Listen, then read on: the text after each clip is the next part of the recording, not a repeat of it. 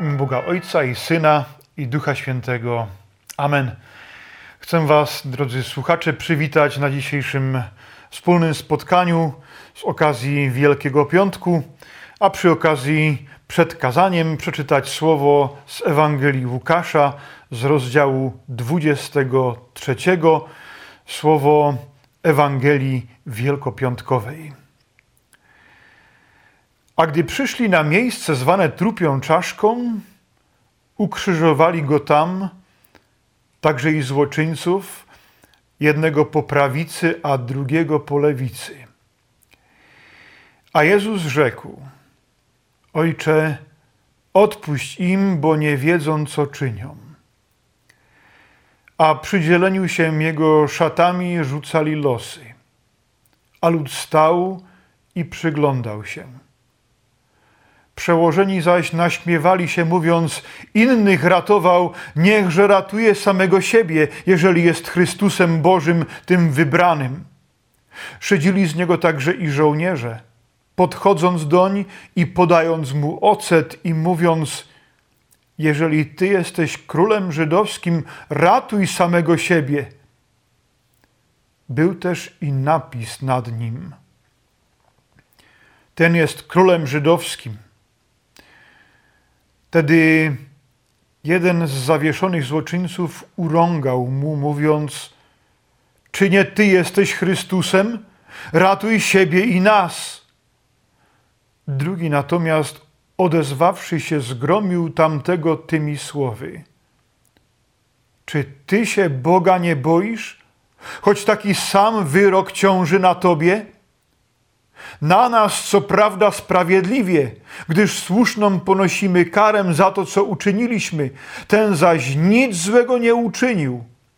I rzekł: Jezu, wspomnij na mnie, gdy wejdziesz do królestwa swego.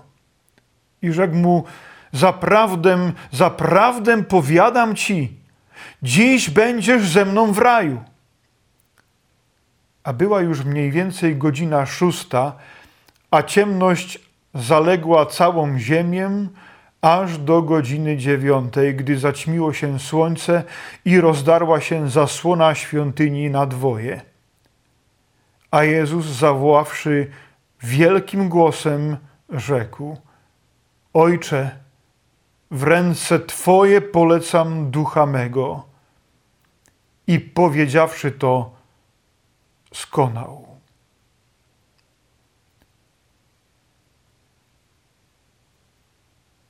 Wtedy setnik, ujrzawszy to, co zaszło, oddał chwałę Bogu, powiadając: Zaiste, człowiek ten był sprawiedliwy.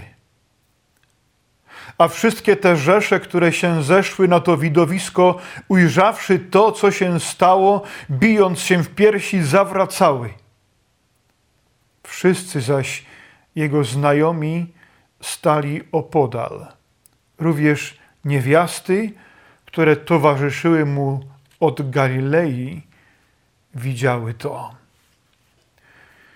Tyle jest naszego tekstu biblijnego, a my Cię, kochany Ojcze Niebieski, pragniemy raz jeszcze prosić o to, abyśmy w ten dzień Wielkiego Piątku potrafili przeżyć to, co jest najważniejsze, a mianowicie społeczność z Jezusem Chrystusem który był, jest i będzie naszym Panem, Bogiem, a przede wszystkim Zbawicielem.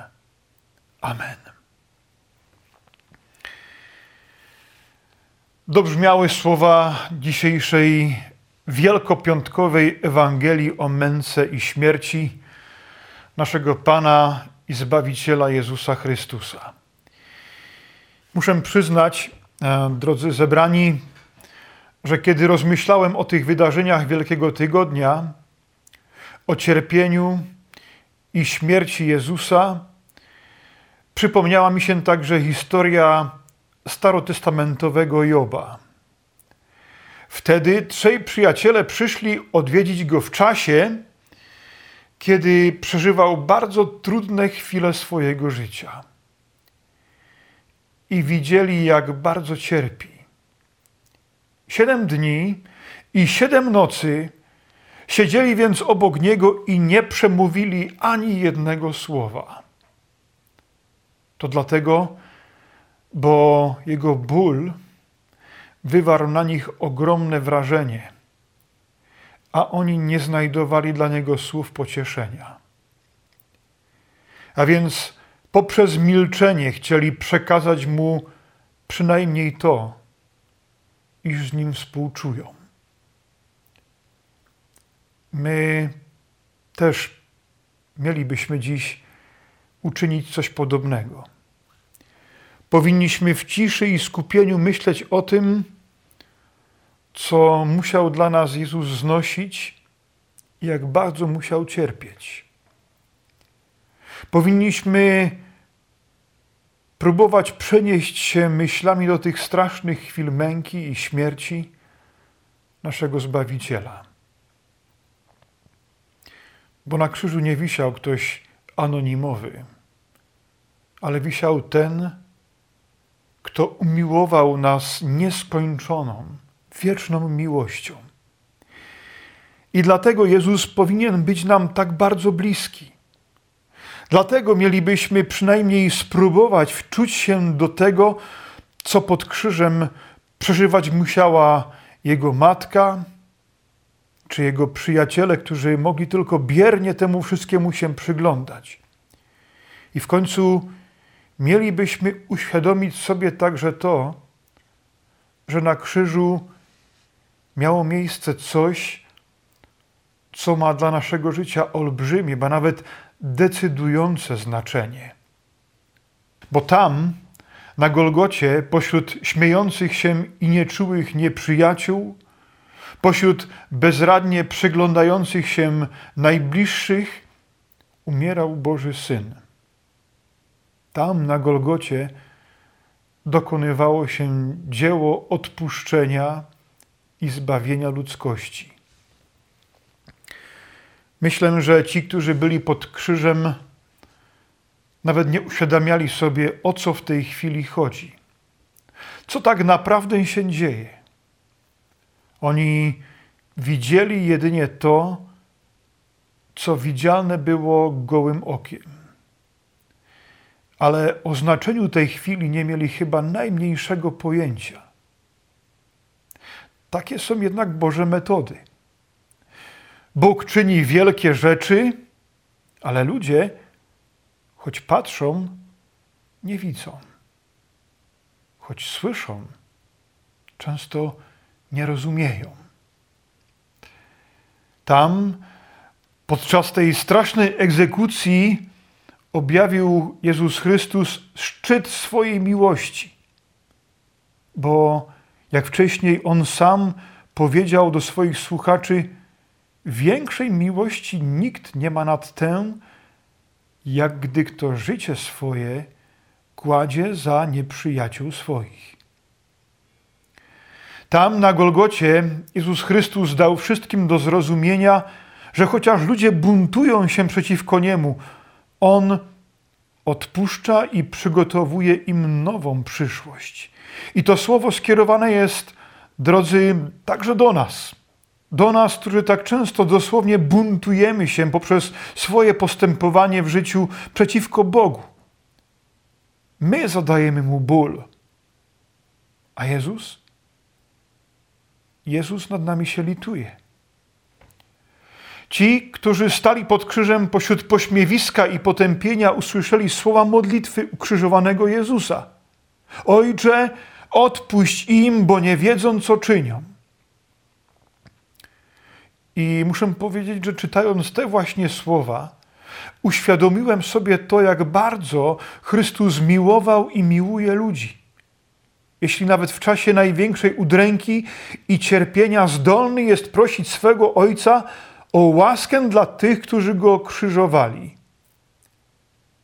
Jego oprawcy zadawali mu niezmierny ból, a on modlił się o nich Otoczyli go cynicznym pośmiewiskiem, a on modlił się za nich.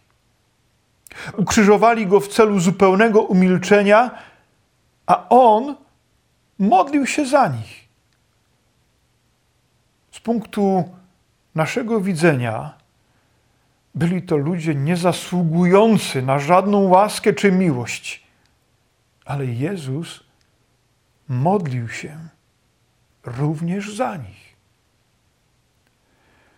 Moce ciemności na pewno chciały usłyszeć z ust Jezusa serię przekleństw, ale On on prosił swego ojca, aby tym najgorszym, a więc jego oprawcom, wybaczył, by im odpuścił. I tu chciałbym zwrócić naszą uwagę na jeden ważny fakt.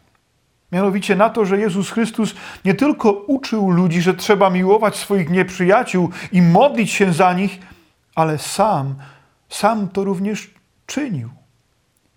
I takim właśnie sposobem dał przykład do naśladowania także nam.